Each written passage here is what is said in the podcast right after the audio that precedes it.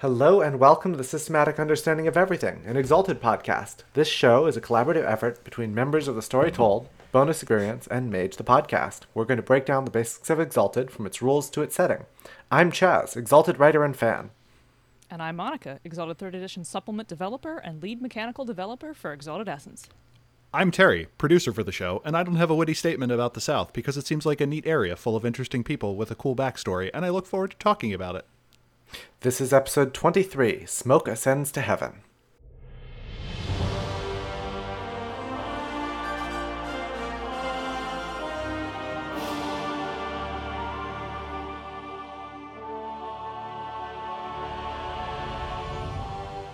Today, we're going to continue our tour with a look at the south of creation.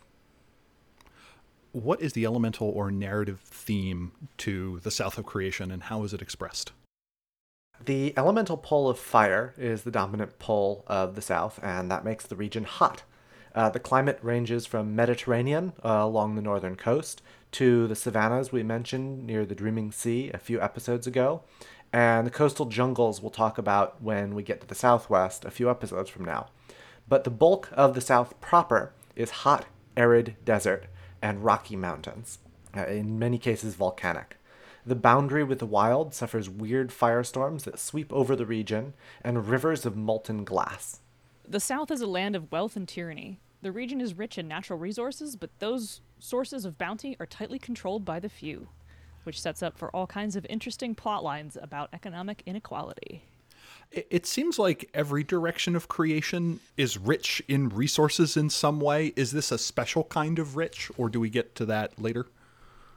In some cases, yes, this is a special kind of rich. Okay, got it. So as opposed to it just being useful things, it's like, we pulled money out of the ground or something like that. That city's called Gem. Okay. Well, sometimes Exalted is great for telling you what's in it right on the tin. So what are the key geographical features of the south towards the elemental pole of fire? The northern coast hosts large cities, mostly allies or subjects of the realm. This region is the most agriculturally productive, so also supports the highest population density. The central region of the south, called the Burning Sands on the map, is an arid desert presented much like the Sahara, though 3rd edition seems to have softened the harshness, much like it did in the north, to make room for more peoples in this region beyond the coast. The south is separated from the east and the scavenger lands by a series of freshwater lakes added to the map for 3rd edition, and as we've discussed in previous episodes, I'm a big fan of 3rd edition adding water to this fucking map. It helps. Yeah. Mountains flank the south proper in both the east and the west, which makes the region we're talking about today really clear. I think I can say this on air, but I had a delightful conversation about what the weather around those lakes might be like based on how we expect the wind direction to be moving in creation. So I don't think that we'll ever see text, but it was fun to talk about. What are the key cities and cultures in the south? Chiaroscuro is the largest city in the south and one of the largest in creation. It's built on First Age ruins that were a city of red glass towers that softly glow with power. It's nominally a satrapy of the realm and also a major trade port, so that leaves it very cosmopolitan. The city is supposed to be a post-apocalyptic megacity. There are things like a series of tunnels with platforms, clearly a subway from our modern eye, beneath it. Some of the towers have amenities like lights, running water, and lifts. You can put other modern lookalikes into the city as well, and they won't be out of place. This is where the post-apocalypse is really clear in creation. The red glass is irreplaceable, but savants have figured out how to reshape it, making blades and other tools from the shards of the shattered buildings. Stretches of the city remain in ruins, uninhabited, potentially hiding lost treasures or shadowlands full of angry contagion ghosts. The Delzon nomads took over the city from petty warlords centuries ago and restored it to a thriving center of trade. They are a kind of blend of pre-Islamic Arabs and Central Asian steppe empires. So they've always been presented with strict gender divisions, but with some of the usual assumptions turned over. For example, men wear veils that declare their deeds and the deeds of their ancestors in embroidery, and women are the typical scholars and other intellectuals of their society. They also have one of the explicitly trans groups in creation called the Dereth. Anyone can take on the trappings of the other gender and their society roles, and to the Delzon, they are, of course, that gender, no questions asked, even to the point of violent or angry defense when outsiders misgender them, which is kind of cool, but... we'll get to that. Chiaroscuro is nominally a satrapy, but the Delzon leaders keep the realm at arm's length with canny negotiation and general tribute. Chiaroscuro and the Delzon used to have a lunar patron, Tamuz, but like the Hislani and the Chanton's, 3rd edition has stepped back away from the strong lunar control in 2nd edition. So I think it's weird to go, we have strict gender divide, and then also be like, but it's flexible. And at least in the core presentation of them, it's still like, but women are favored for their appearances, which I seem to recall there being a behind the scenes discussion about being like, get rid of that fucking line when you do this across the 8 directions, like, for God's sake, please. We fixed it, in essence also. Yes, we did.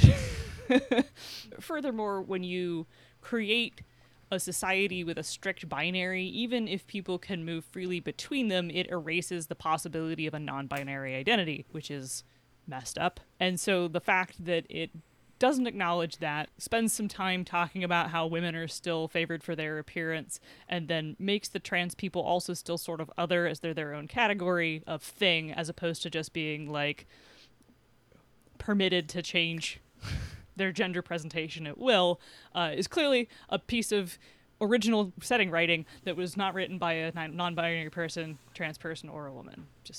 It is probably worth noting that I think this was originally written in like 2002. Yeah, it was. And by 2002 RPG standards, like. Oh, I like when this came out, like with the first part of first edition, it was incredible. It was super progressive for 2002. Yeah. There's a ways to go. It's now 2021. The varying city-states are a collection of cities united by a shared culture of celestial order, determining caste and rank. Streets in these cities are organized with geometric precision to represent the stars. The Varangians are known for building masterful clockwork devices, in part to calculate the movements of the heavens, but they build other devices as well. Urim, which appears on the map in 3rd edition, is called the Peacock City, since they revere the constellation of the peacock and decorate their city with lamps that resemble the peacock's colors. There's also a weird place for foreign characters in Varangia, because there's this bit that's been in since 1st edition that Varangians are unwilling to ask each other to kind of step out of bounds, but since foreigners don't have a caste or assigned role, it's more acceptable to ask them to do illegal things. So that's kind of interesting to bring characters into this region. Harborhead is the sacred kingdom of Ahlat, who we are going to talk about a little bit later, the southern god of war and cattle. The god's influence is apparent in the customs of the people who make up the kingdom. Peoples in the capital, Kirigast, mix freely but remain divided in the countryside. Harborhead seethes after centuries of overlordship by the realm, but House Kathak is unlikely to withdraw from the satrapy given the wealth of jade. Harborhead is another one where we're going to have to put on our critical hats and call out some problematic presentation. And a lot of it in past editions was problematic. So I think the number one thing is that previously, Harborhead was the only clearly sub-Saharan Africa-inspired place in creation, and the central narratives were colonialism, tribalism, and slavery. Not a good look. The 3rd edition core book also hasn't done much to address it, so even in 3rd edition, Harborhead's presentation is a problem, so be careful using it as is. 3rd edition is going to be clear about sub-Saharan African inspiration for other places, and we'll mention that as we go down the list here. The Askari clans are newly presented in Fangs at the Gate. They are nomadic descendants of a people who resisted the realm and united their neighbors to fight back.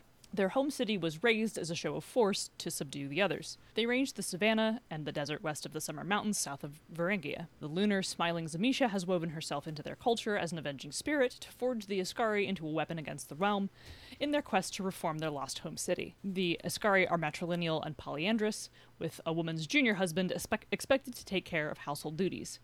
Fangs at the Gate gives details for the seven clans and their tutelary gods. And they ride birds. Rad. Yep, chocobo like riding birds, not flying ones, but... Gem is a far southern city built in the caverns beneath an extinct volcano. The city is ruled by a hereditary despot who leases monopolies to the various families of the city, which ennobles them as long as they continue to pay the lease. The most valuable monopoly, that of the eponymous gems mined beneath the city, is always held personally by the despot, meaning all trade in gemstones has to pass through the despot's coffers.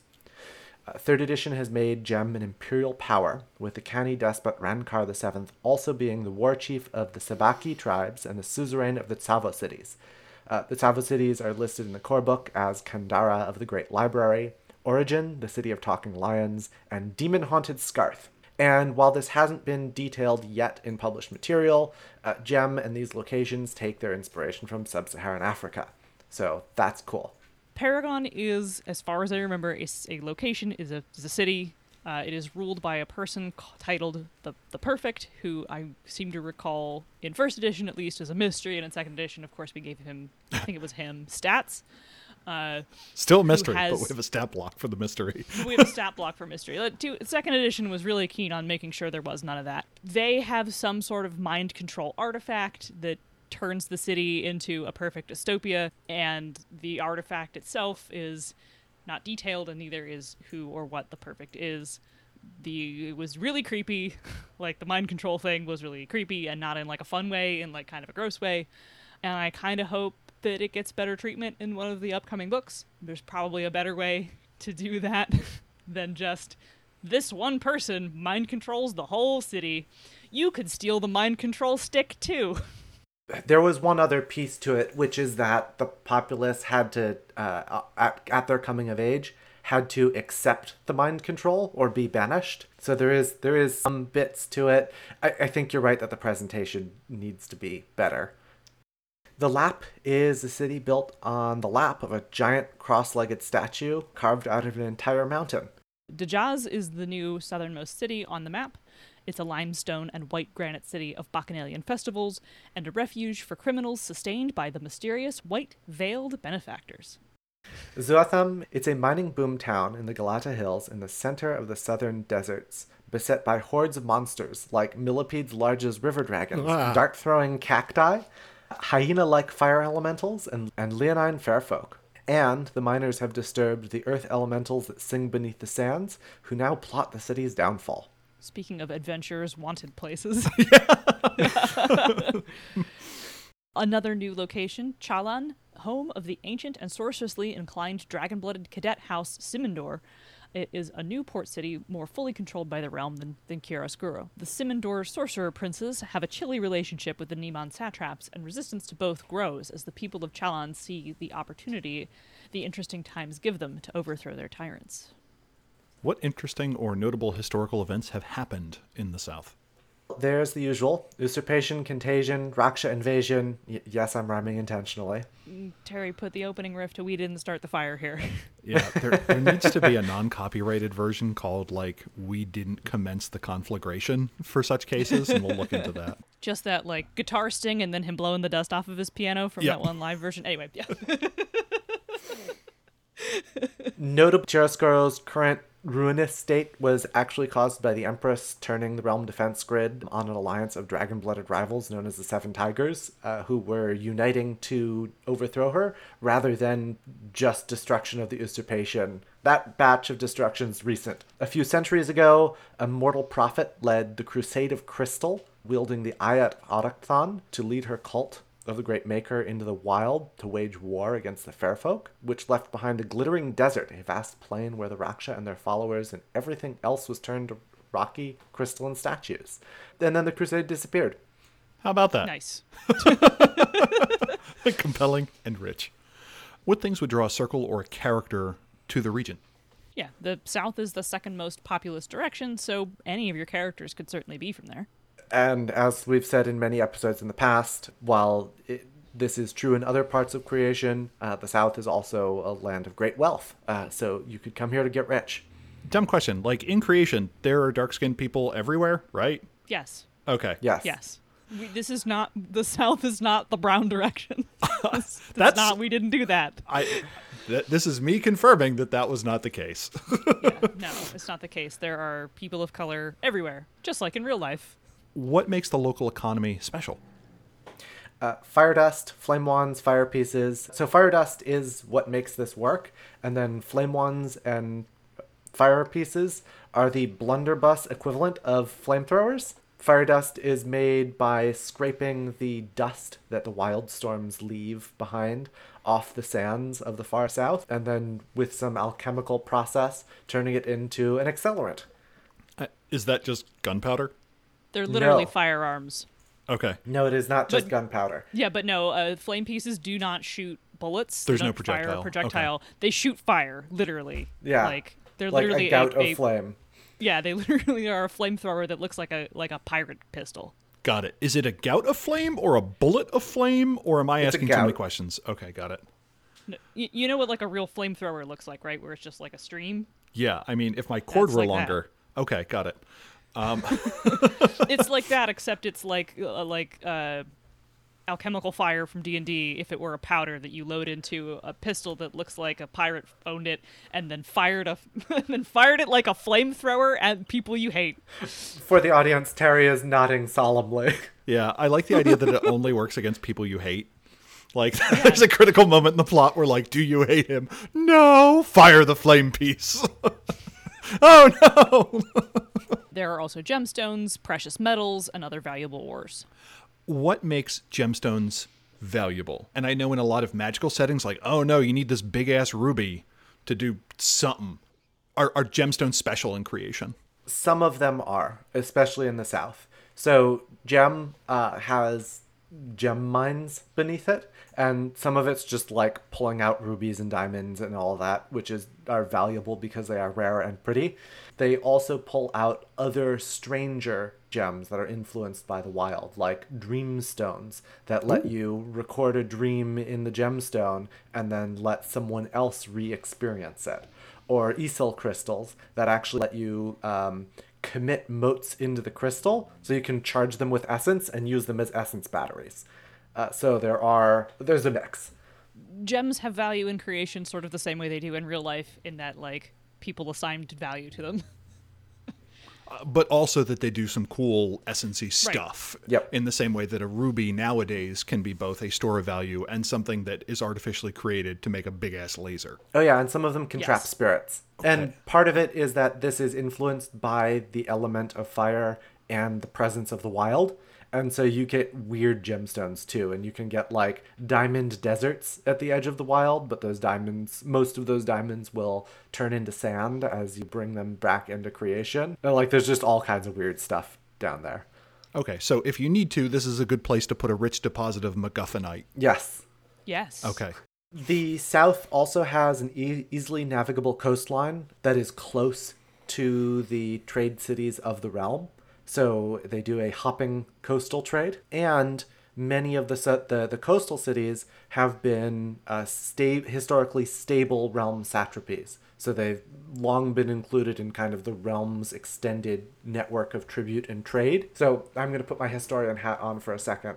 One of the things that made trade so booming during the height of the Roman Empire was the way that the grain ships that the Roman Republic paid to sail from the African coast to Rome, subsidized trade, because the captains would then take those ships and sail them around the long way to do port-to-port trade. You have the same kind of thing going on with the realm, with the treasure fleets, which are well-maintained and well-defended to bring tribute to the realm, but I imagine those ships also carry other trade on the way back to make money, because the great houses want to make money. Do we talk about the Summer Mountains at all? How impassable are those? That's kind of what separates the south from the Dreaming Sea region. I believe they're very difficult to go through. There's only a small number of passes as described in Getting to Khamsahar. In terms of further south along the mountain range, I don't know how, if there are any passes that are further south. Realm traders would almost certainly not care if there were, because then you'd have to travel the western edge of those mountains where the Askari live, who will raid you and take your stuff, especially if you're from the realm. So this furthers the theme that the southeast, the Dreaming Sea region, is kind of disconnected from the rest of creation, but the south is very much connected to the to the realm and realm politics. Yes. What interesting characters or gods live in the south? Continuing with things that are slightly problematic in the south, we will discuss Ahlat, who is the southern god of war. And yes, there is one for each direction. And yes, the one from the west is a shark, thank you. But he's also the god of cattle. Herding and cattle raising are part of Harborhead society, which we actually didn't really touch on when we talked about Harborhead. But his cult and the focal point of his religious followers are centered in Harborhead, and herding and raising cattle is a big deal there. His third edition write-up has a really cool detail that he preserves the souls of badass warriors who were devoted to him into tassels on his cloak, and then he lends them out as spirit protectors to people. And his petitioner who's Ahlat, send me the spirit of a badass, and he's here's a tassel, here you go, and then the ghost of that person possesses them and makes them badass. He in previous editions had a sect of devotees called the Brides of Ahlat, which are still a thing, and as the core grossly continues to stick with, points out that it requires them to be women, first off, and also for them to be virginal. So I will take written by a man for 1,000 Alex. That being said, a religious order of martial women married, in air quotes, to a kick-ass war god is extremely cool, so I kind of hope they get better treatment later, because battle nuns a la the Dora Milaje from Black Panther is fucking cool as hell. Yep. And we should keep that. We mentioned Nasri in the Sidereals episode as the chair of the Convention of Fire, meaning he manages all official business from the Bureau of Destiny in the South. He is also the figurehead of the independent, in quotation marks, faction of Sidereals, which is really the unfaction that rejects the factional politics between the bronze and gold factions. He's particularly focused on potential threats from the wild, and reading between the lines, it sounds like the First Age people he came from were destroyed by the Belorian Crusade. You can't see my Nasri was right t-shirt, but I have one. Nice. Salohin is the general of the 17th Legion. He defected with his army from the realm rather than give up his command when the great houses divided the legions. He's gathering forces in the small city Valen on the trade route between Chiaroscuro and Gem. He's been recruiting outcasts and mercenaries to join his army as he prepares. This was a rare second edition character who offers a lot of hooks without answering all the questions. Anyway, yeah, he's cool. The First and Forsaken Lion is a deathlord who rules a mountain range fortress called the Thousand in the underworld of the south. He was the first slain solar to take the oath to the Neverborn and become a deathlord, but also the one who released the fair folk into creation, which may have been what let the world survive the Great Contagion. And as punishment, he's been sealed into his suit of armor and banished to his fortress. The fortress doesn't have any sizable shadowlands anywhere near it, so there's no routes for him to take his army of hundreds of thousands of war ghosts into creation. He is looking for a way to inflict enough slaughter on the creation side of things to open a path for his ghostly army. Wong Bakarak is a lesser elemental dragon of fire and interim censor of the south, driven to corruption by the frustrations of his temporary office and heaven's inept handling. His beloved predecessor is still recorded as the office holder after 700 years. Once he strove to excel in his position in the heavenly bureaucracy, and now he's driven to preserve his position and eliminate his enemies. It's rough to be stuck in middle management forever there, buddy. Yeah, that's a little Parks and Rec hitting close to home right there. Swan Dragon, the previous censor, was captured by the Fairfolk and driven mad, but eventually released to wander the south, usually around the Lap. He can be found dispensing wisdom amidst his ramblings. The Seven Storms Brotherhood are outcast dragon-blooded bandit lords who raid the trade routes by Lake Makrata. And there are two Raksha courts in the south. The passion and intrigue-obsessed Ruby Court, who only recently relocated to the south from the northeast within the last decade. And the Lapis Court, who kidnap humans to keep as pets as they slowly drain around their souls and want to destroy the Ruby Court utterly. Now, Terry, I'm going to turn this next question around on you, since you are the one who prepares these delightful critters for us. So what interesting creatures, natural or supernatural, live in the South? So first off, we have the Ifrit. They are 8 foot tall, attractive fire elementals. They're pure human, but with a skin that glows like flames. Proud and honorable, they mostly side with the dragon-blooded during the usurpation, viewed with reverence and respect across the South. And as we talked about in the sorcery episode, they have enough mastery over sorcery to grant that gift to others if they promise to burn shit for them. Do they have to burn shit, or did I just make that up? No, burning shit's part of the deal. No, I think you're right.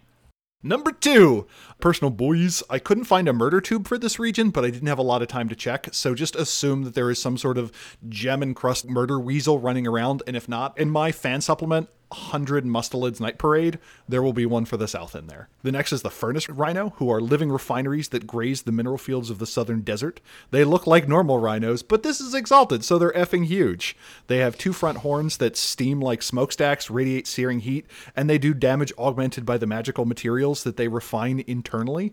Their carcasses can be used in crafting if you're able to butcher one before it cools down from being a red-hot cadaver and turns into a mingled lump of slag. I assume that's what was kind of implied, that you had to hit it while it was hot, otherwise it would just be like, oh, this is all the stuff at the bottom of the oven, no one likes that. You have the Hounds of Autochthon, which were created by Autochthon to herd the furnace rhinos. I love what Exalted is like. We're not going to give you a weird ass creature, we're going to give you a weird ass food chain and ecosystem. These 10-foot tall dogs were once part of a pack of 25, with 5 for each magic material. The pack is reduced in size over time, but each dog resonates with the power of a magical material, from the quicksilver grace of the silver-dappled moon dogs to the lion-like golden mastiffs that are the sun dogs. The pack sometimes appears in force to fend off a great foe from the wild, or may appear in pairs for smaller tasks, but they have been charged with some mission by Autochthon, and only they know, so 10-foot tall magical material inflected dogs carrying out an unknown mission for a sleeping god. That gets 2 thumbs up in Terry's book of Exalted cool ass shit. I had totally forgotten about them. They are awesome. I also did too. So, charged with some mission by Autochthon that only they know. Unfortunately, they are also dogs, so they have an intelligence of 2. So that suggests that they at least got something going on up top. It suggests that they know to push the button to annoy the human to go out. No, it's more than that. That was like in D&D where they listed the dolphins had an intelligence of 12, which suggested the dolphins could learn up to level 5 spells at the time. I mean, you don't know the dolphins don't know how to cast level 5 spells. Right. That's true. But I also like the idea that Autochthon's last commands were, be a good boy, stay. And then peaced out. And the last one is the sleeper in the sand, because every direction has a creature that tries to subvert Dungeons and Dragons in some way, and that was my interpretation of these guys. It's a 9-meter tall kind of ape-like creature made out of dirt and rock and such that is empowered by the hot sun in the south. They tend to be active during the day and dormant at night, unless you set up a fire on them and they wake up. And they specifically say they wake up violently, not angrily, but they're very confused. This seems like an awesome thing to drop in, to be like, oh, we've set up camp for the evening. The goblins surely can't attack us now. Plot twist. Or when your fire anima character flares during an argument and suddenly the land rises up against them. I also like that there's the cactus snake, because the South is we could have cactuses that just attack you, but Final Fantasy already did that, so we're just going to fill our cactuses with snakes. How about that, fuckers? And that was how I interpreted the cactus snake. The Dune Swarm I wrote, which is another southern creature, which, unless the write-up got changed because I didn't look at the released version, is a seething mass of psychic centipedes. Nope. Which will overwhelm and eat you. Nope. You do not like centipedes. I don't either, which is why I made them into a terrifying monster. Nice. Also, I think Makahara, the volcanic earthwalker, is basically a shadow of the Colossus monster that is stomping around the Deep South, also from Hundred Devils Night Parade, which I do know is out. That was one of the first ones that came out. I wrote that guy too. Awesome. Do the other elementals similarly have an Ifrit version? Oh yeah. No, and okay. Ifrit are not the only fire elemental to have an elevated, powerful version. There's also the Garuda birds, phoenixes, essentially. I forget who else there is for fire elementals, but every element has them. Like, there's the cloud bearers for air. Aren't Garda literally Garda? Like, they're from... Isn't that from Indian myth? It's spelled differently, but yes. Okay. Oh, is it? Okay. What's a story that you would like to run in the region? I really like the idea of telling a Unite the South story, where the PCs need to bring together the various peoples and cultures of the South against a common threat. I think you could do this in a bunch of different ways. It lets you explore the different cultures and their problems as you try to set things right, to kind of be ready for whatever that fight is. So you could also have some hard choices, like, would you court the perfect of Paragon, or would you aid the resistance against him? I think that you could just any of a number of antagonists, depending on your interest, whether it's a realm invasion, perhaps a breakaway great house trying to unite the South as a new empire, the First and Forsaken Lion breaking out of the underworld, Salohin creating his own empire in the South, Raksha. You've got some options for what you need to unite against. You could also potentially run this as a mixed circle game, which would help you highlight some of the themes of the campaign. So I think this would be a really neat one to run. I love all adventurers wanted locations.